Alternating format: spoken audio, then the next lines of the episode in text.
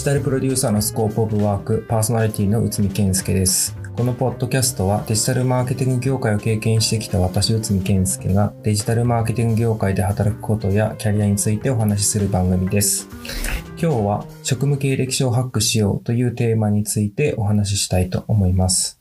職務経歴書はキャリアを作る観点で非常に重要だと思います。その重要さはどんどん高まっているとも思います。で僕が若い頃は履歴書と比べたらあまり重要視されてませんでした。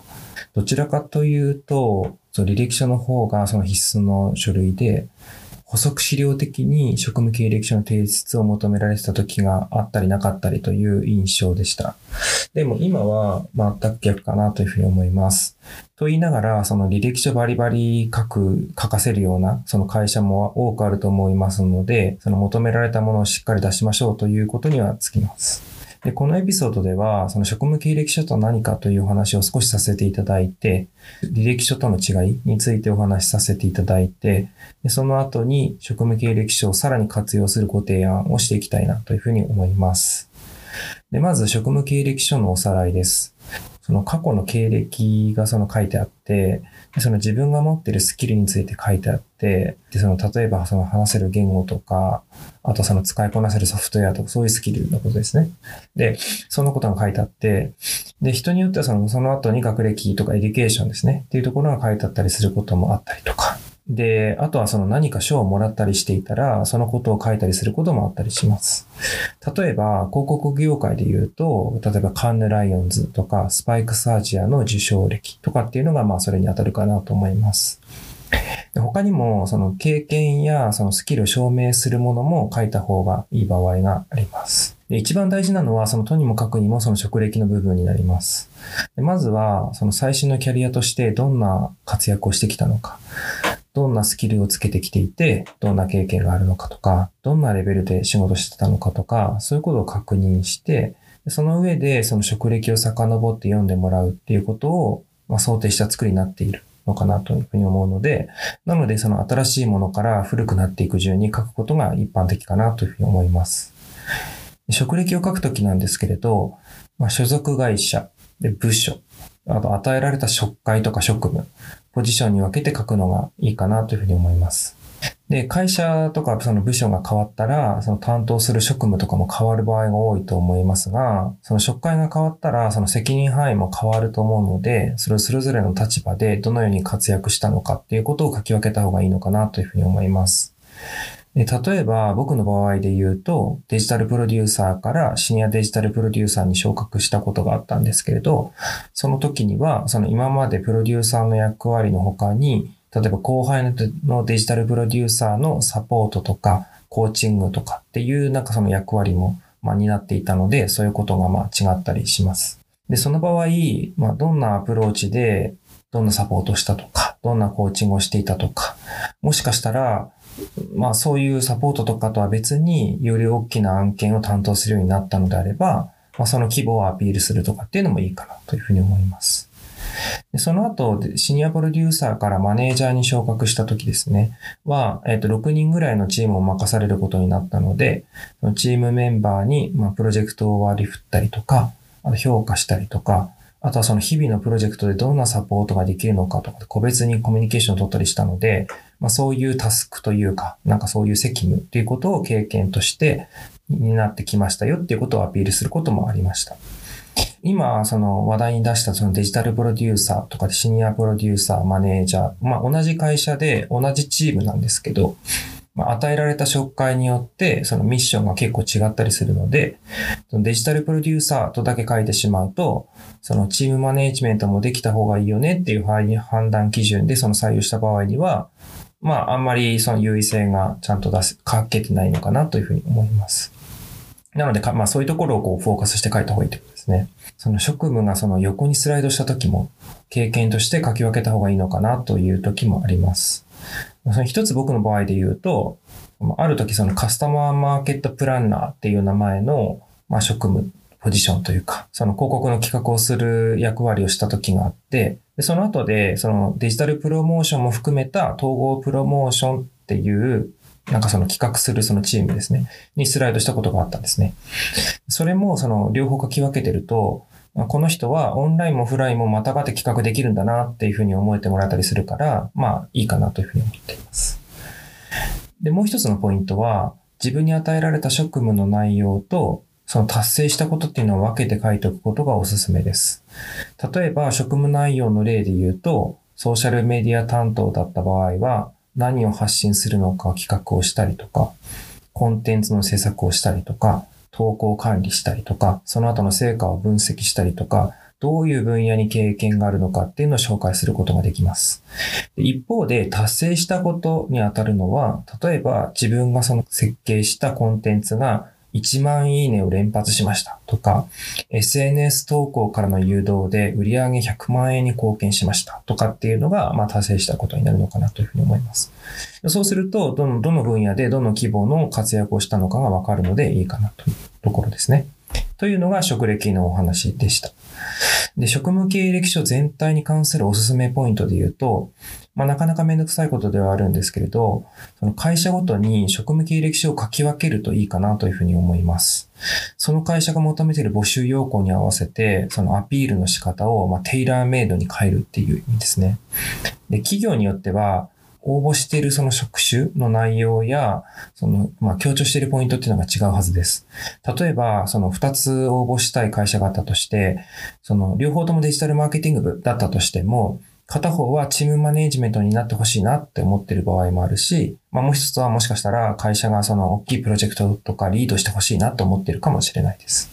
先ほどご紹介した僕の例で言うと、チームマネージメントを求めている会社の職務経歴書には、どのぐらいの規模のそのチームをマネジメントしましたとか、そのどんな取り組みをしていったのかとかっていうのを詳しく書くと思いますし、一方でその大きいプロジェクトをリードしてほしい会社なのかなっていうふうに思った場合は、マネージャー時代の時のことはま簡単に済ませて、そのシニアプロデューサー時代にそのどんなプロジェクトをやりましたとか、どんな規模のことをやりましたとかっていうところにフォーカスを当てて書いてもらうのがいいかなというふうに思います。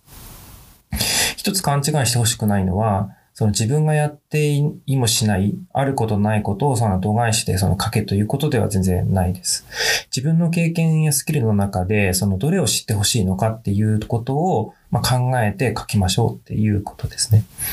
で、改めてそのごご紹介して、その何か難しいことのように聞こえるかもしれないんですけれど、その皆さんのその普段の会話の中でもそのやってるのかなというふうに思います。その、例えばなんですけど、その、例えば初めて会った人が大阪出身だって聞いたら、いや、でも自分は宮城県出身ですとかっていうことよりは、どっちかというと、例えば、大阪に住んでたことありますよとか、あの、V6 の岡田くんのファンなので、平パーよく行きますとか、その関連しそうな話題を出したりすることと、まあ一緒かなというふうに思います。なので、なんかその、どこを、自分のどこのスキルを知ってほしいかっていうことを、まあ、フォーカスするという意味になります。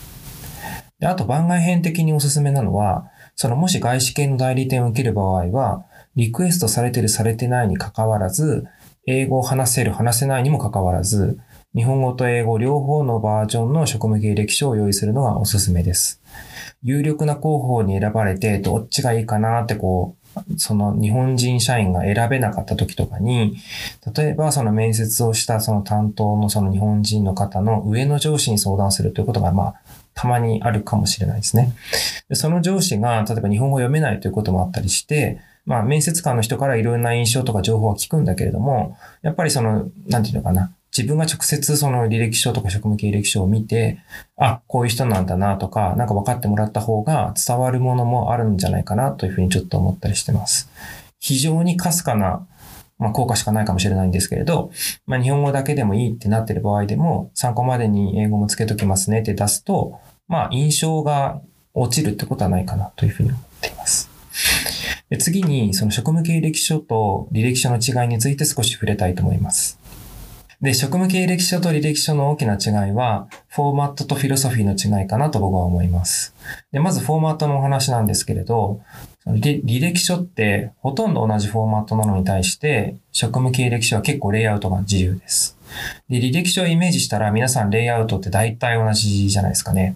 例えばその振り仮名付きの名前から始まって、その右側に3センチ ×4 センチの顔写真があって、で、名前の下に住所があって、電話番号もあって、で、その下に学歴があって、で、職歴があって、で、右半分に自動車免許とか資格を書く欄があって、志望動機とか趣味とかアピールポイントとか、扶養家族何人だとか、まあそんな感じじゃないですか。で、学歴の後に必ず職歴が来るし、まあ、古い順に書くみたいな感じですよね。で、他方、職務経歴書は先ほどご紹介したように、ある程度書くことっていうのは、まあ、共通認識で情,、まあ、情報として決まってるんです、決まってるというかあるんですけど、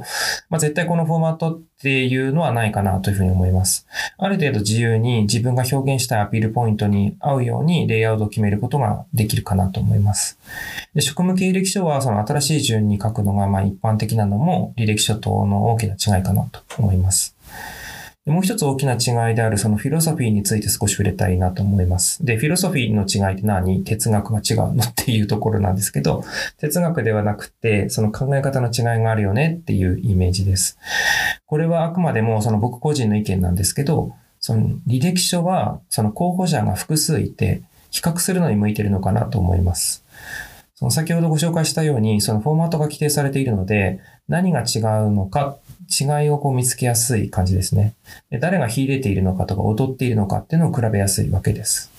でもって、その書いてある内容が、その特に学歴とか職歴がそのネームバリュー重視というか、何々大学の何学部とか、何々株式会社の何々部とかじゃないですか。